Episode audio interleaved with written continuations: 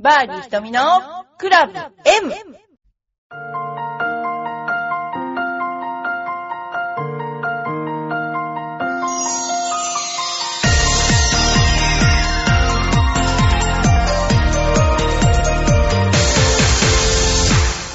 こんにちは。バーディー瞳のクラブ M です。皆さんいかがお過ごしですか、えーこの頃、あの、雨が多い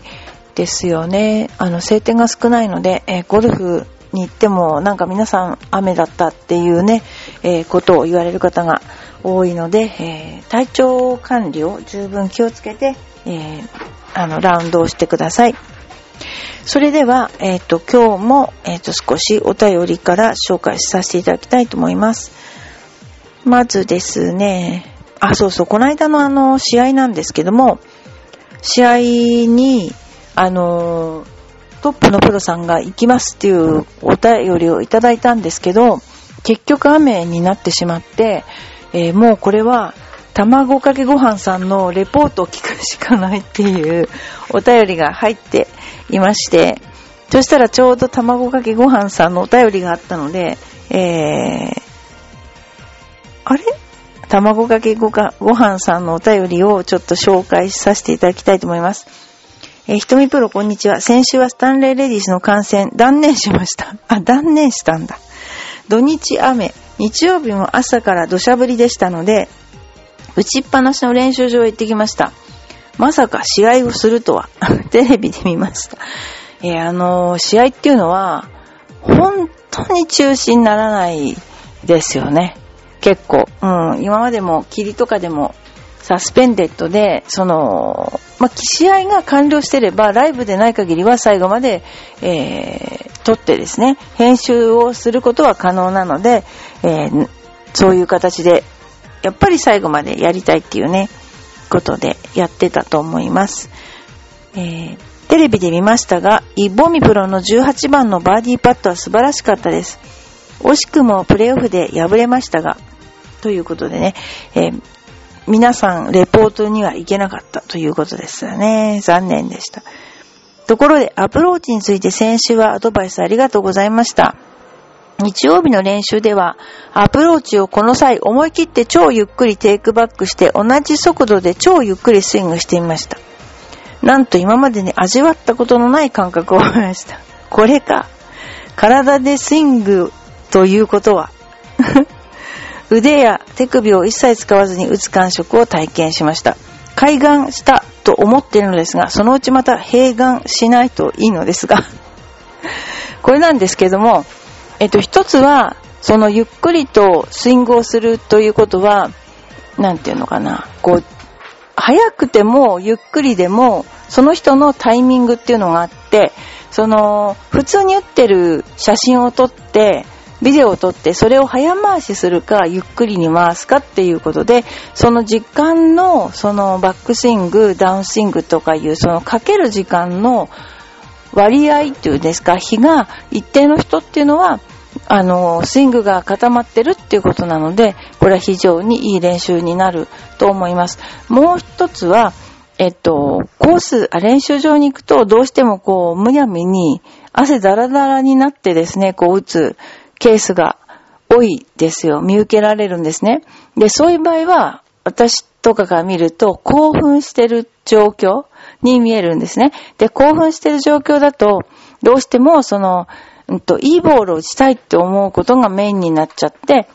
あの、バックスイングを仮に直そうとしていても、バックスイングの上がってる、例えば、本当はこの位置に上げたいっていう地点と、今上がってるっていう地点の差がわかんなくなっちゃうんですね。興奮してるから。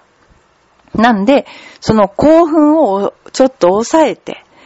抑えて、堂々と抑えて、えーやると、その自分のトップの位置が感じられる？要するにこう、下に向いてますから、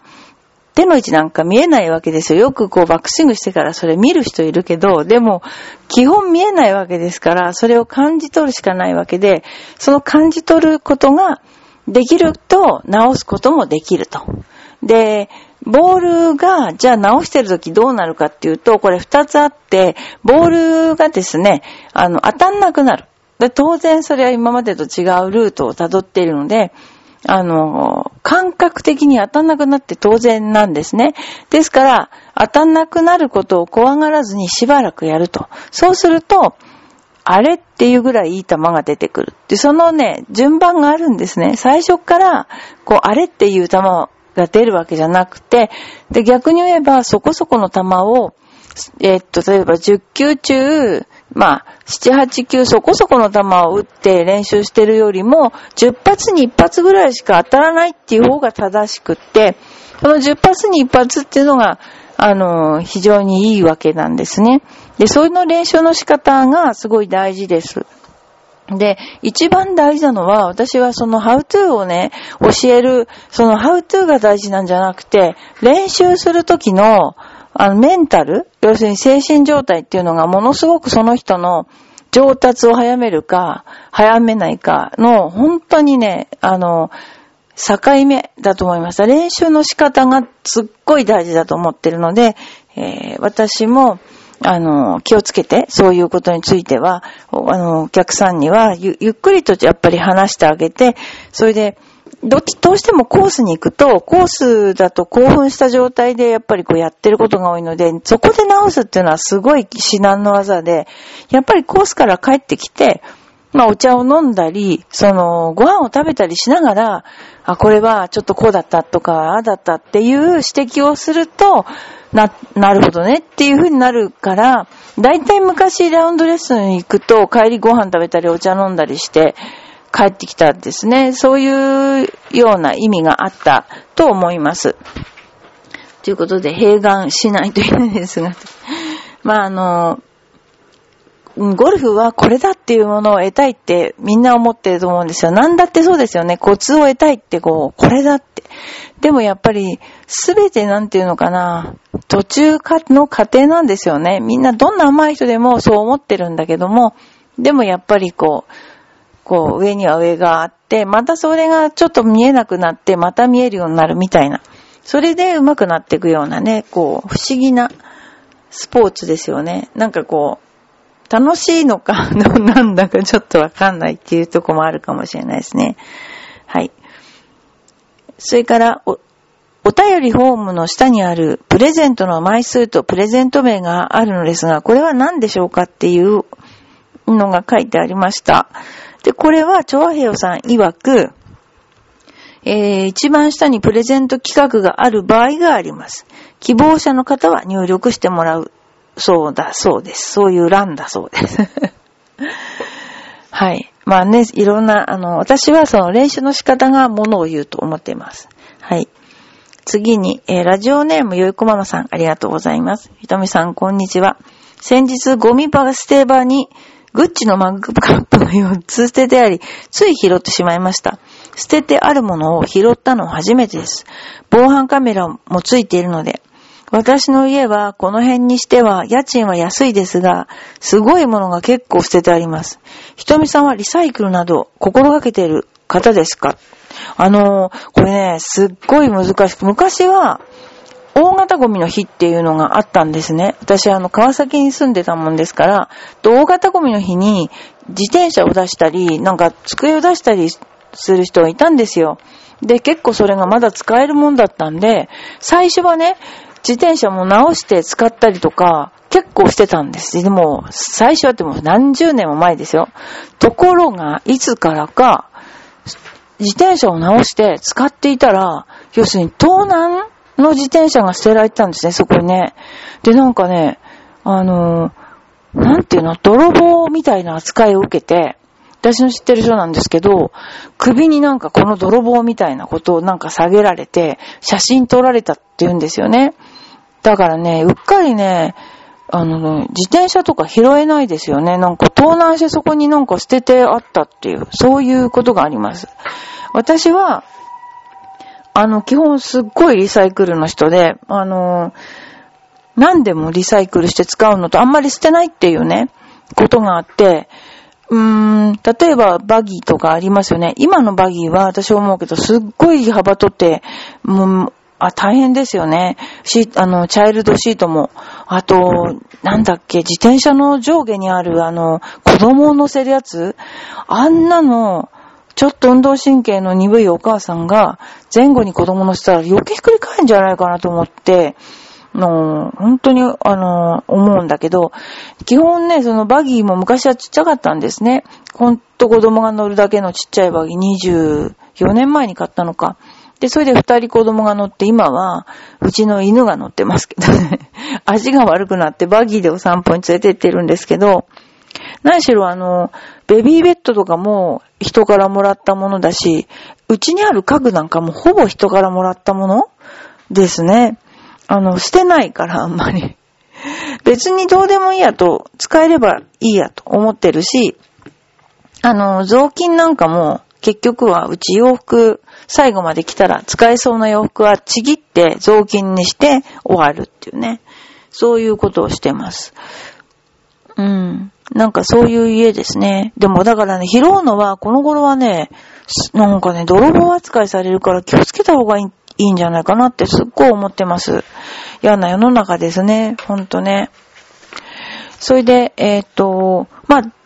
そういうことや、あのね、ちょっとその、ゴルフのことを今日お話しすると、雨の日が多いっていうことで、あの、バンカーに入った時に、こう、砂が閉まってる状態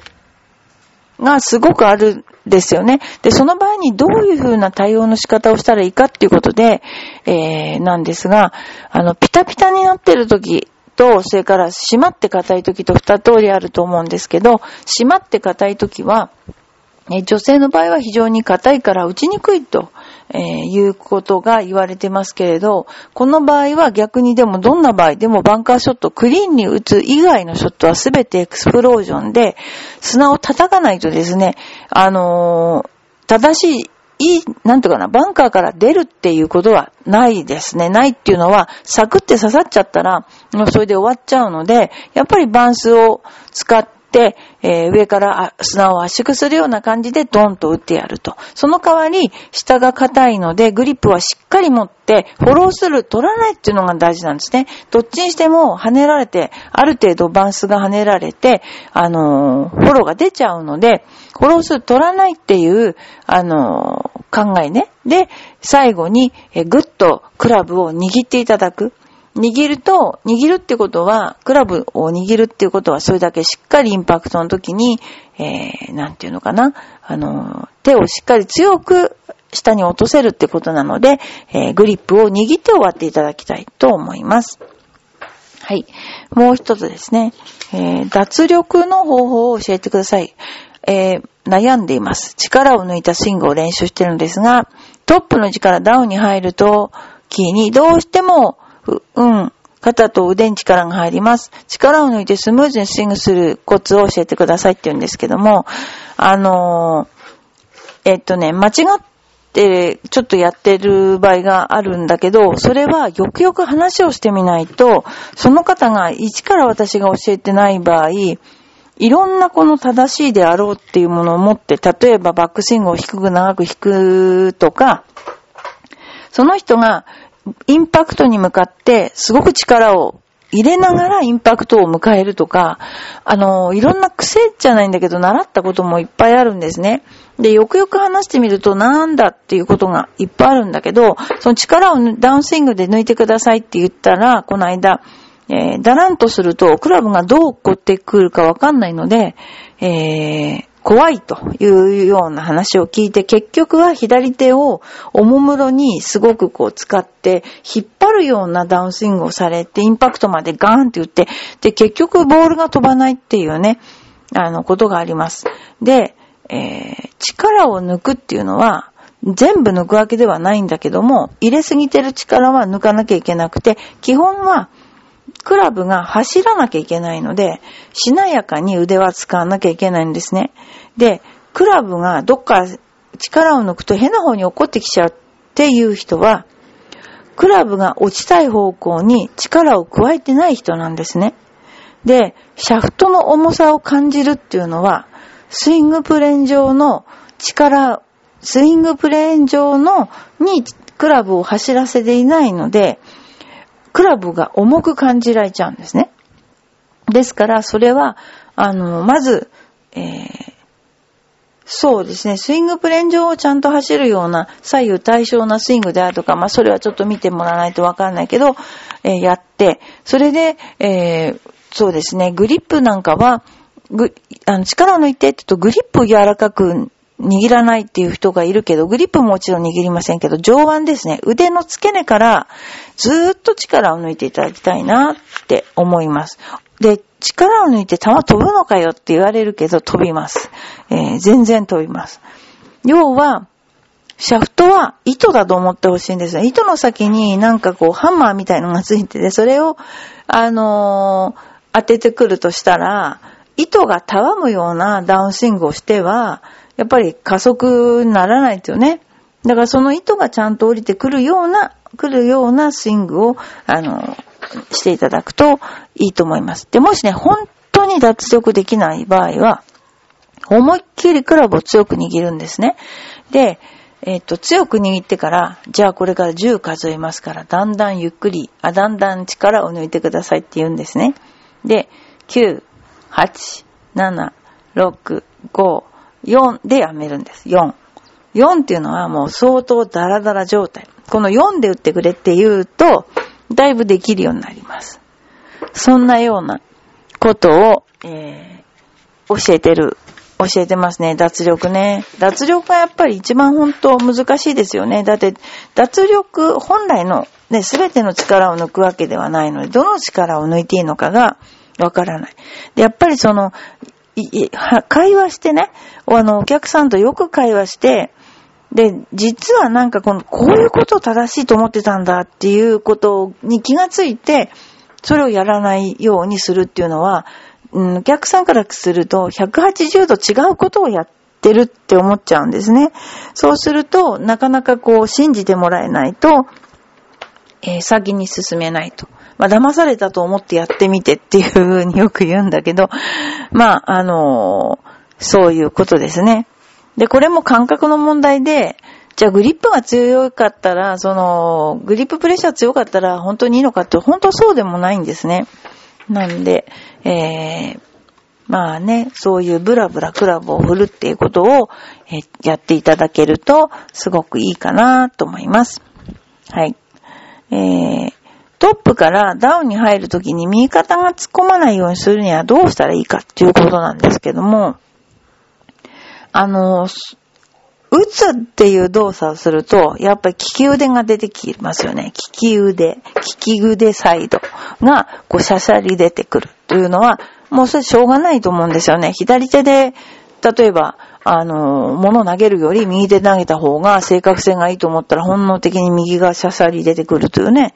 それはしょうがないと思います。で、これは、うんと、右肩が、あの、突っ込まないっていうことは、基本的にどっかを止めたからいいってわけじゃないんだけども、右腕が伸びないから右肩が突っ込んじゃうのと、もう一つはクラブが自分の前で、クラブヘッドが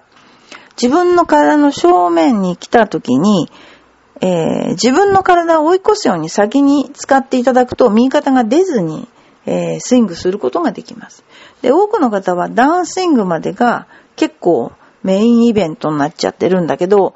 バックスイングは、あの、予備動作だから、フォロースルーの時に、ヘッドが前に出てく。自分の前。でも本来言うと自分の前ではなくて体の正面になるんだけども、えー、出ていくようにします。そうすると右肩が、えー、止まってみ、止まってっていう言い方おかしいですけどね、右肩で打つような、だあの、横スライドするようなことはなくなってきますので、えー、いいと思います。で、例えば、うんと、インサイドアウトにクラブを振りたいんだが、どういう練習またイメージを持てばいいんでしょうかって言ったら、あの、まあ、多分右肩が突っ込むからそういう風に言ってるのかもしれないけど、まずは、そしたら、球をですね、インサイインサイドアウトの素振りをすると、どういう球が飛ぶのかっていうのを見た方がいいですよね。あの、よくね、インサイドアウトだ、アウトサイドインだってよく言うけど、ボールに当たるときなんて、たかだか1ミリとか2ミリしか差がないですよ。ほんと。そして、ボールにかかる回転を与える時間なんてね、1秒のね、何分の1しかないんですよ。それで体あんな大げさに動かさなくても、たまには回転かかるんですよね。それくらい微妙なものだから、インパクトって。だから、あのー、実際シミュレーションとか、まあ、それぞれその、えー、遠くに球飛び出すのを自分で見ながら、えこういうのがインサイドアウト。これがアウトサイドイン。みたいなものをやってもいいかなと思っています。はい。えー、っとね、あとはもう一個だけいきますね。えー、アイアンの弾道が上がりませんって。えー、ゴルフを始めて半年になります。基本的に7番アイアンを打ちっぱなしで練習しているのですが、一向に弾道が上がりません。だいたい100ヤードぐらいしか上がりません。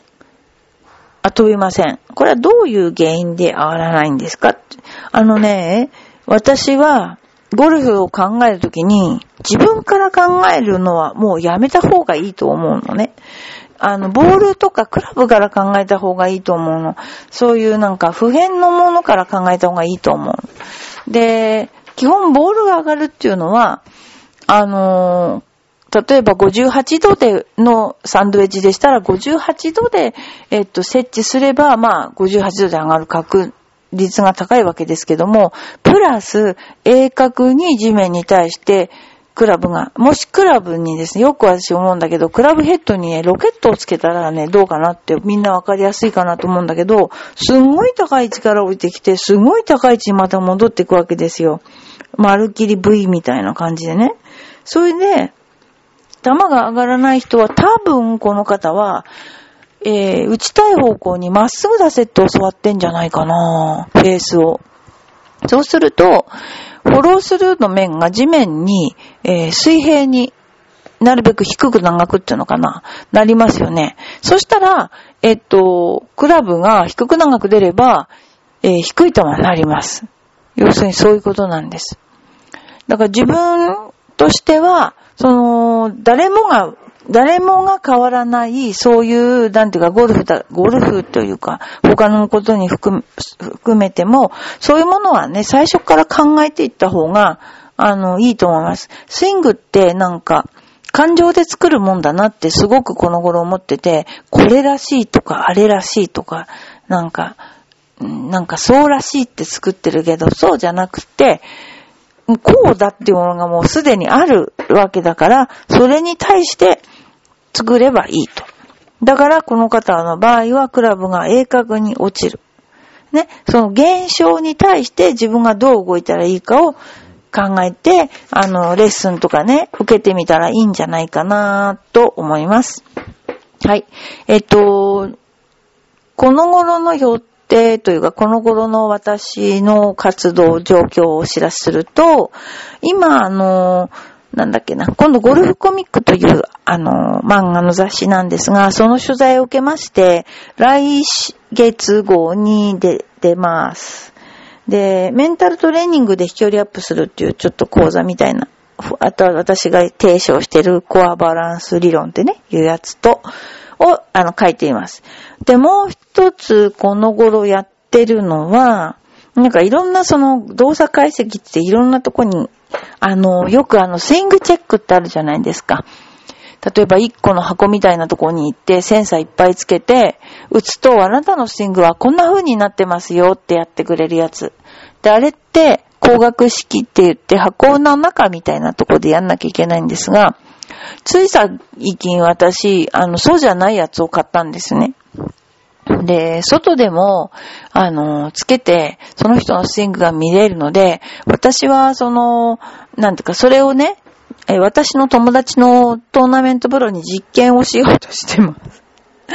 結構でも、あの、自分っていうものを分かるっていうのはいいことだと思うんですよ。例えば、まあ、試合中はどうかわかんないけど、ほぼ、あの、ミスになるのって、予想外の動きをする時なんですよ。予想外のなんかこう、なんてか予想外の動きをしちゃう。で、その時に、なんでそれがどうなっちゃったのかな、どういう状況だったのかなっていうのをフィードバックしてあげることが、そのプロのためになるかもしれないなと思ってます。そんなことで、えー、いろいろそのことをやったり、あとは心臓のところに心拍を測って、かつ GPS をつけて、まあ、いつ頃ドキドキしてたのかなとか、そういうことを測ったりとか、まあ、なんかやってますよね、のんびりと。まあ、これからもあのー、そういった、あのー、まあ、研究ですね。で、あの、皆さんに何か成果が報告できればいいかなって、ちょっと思っている最中です。はい。ということで、バーディー瞳のクラブ M、また来週。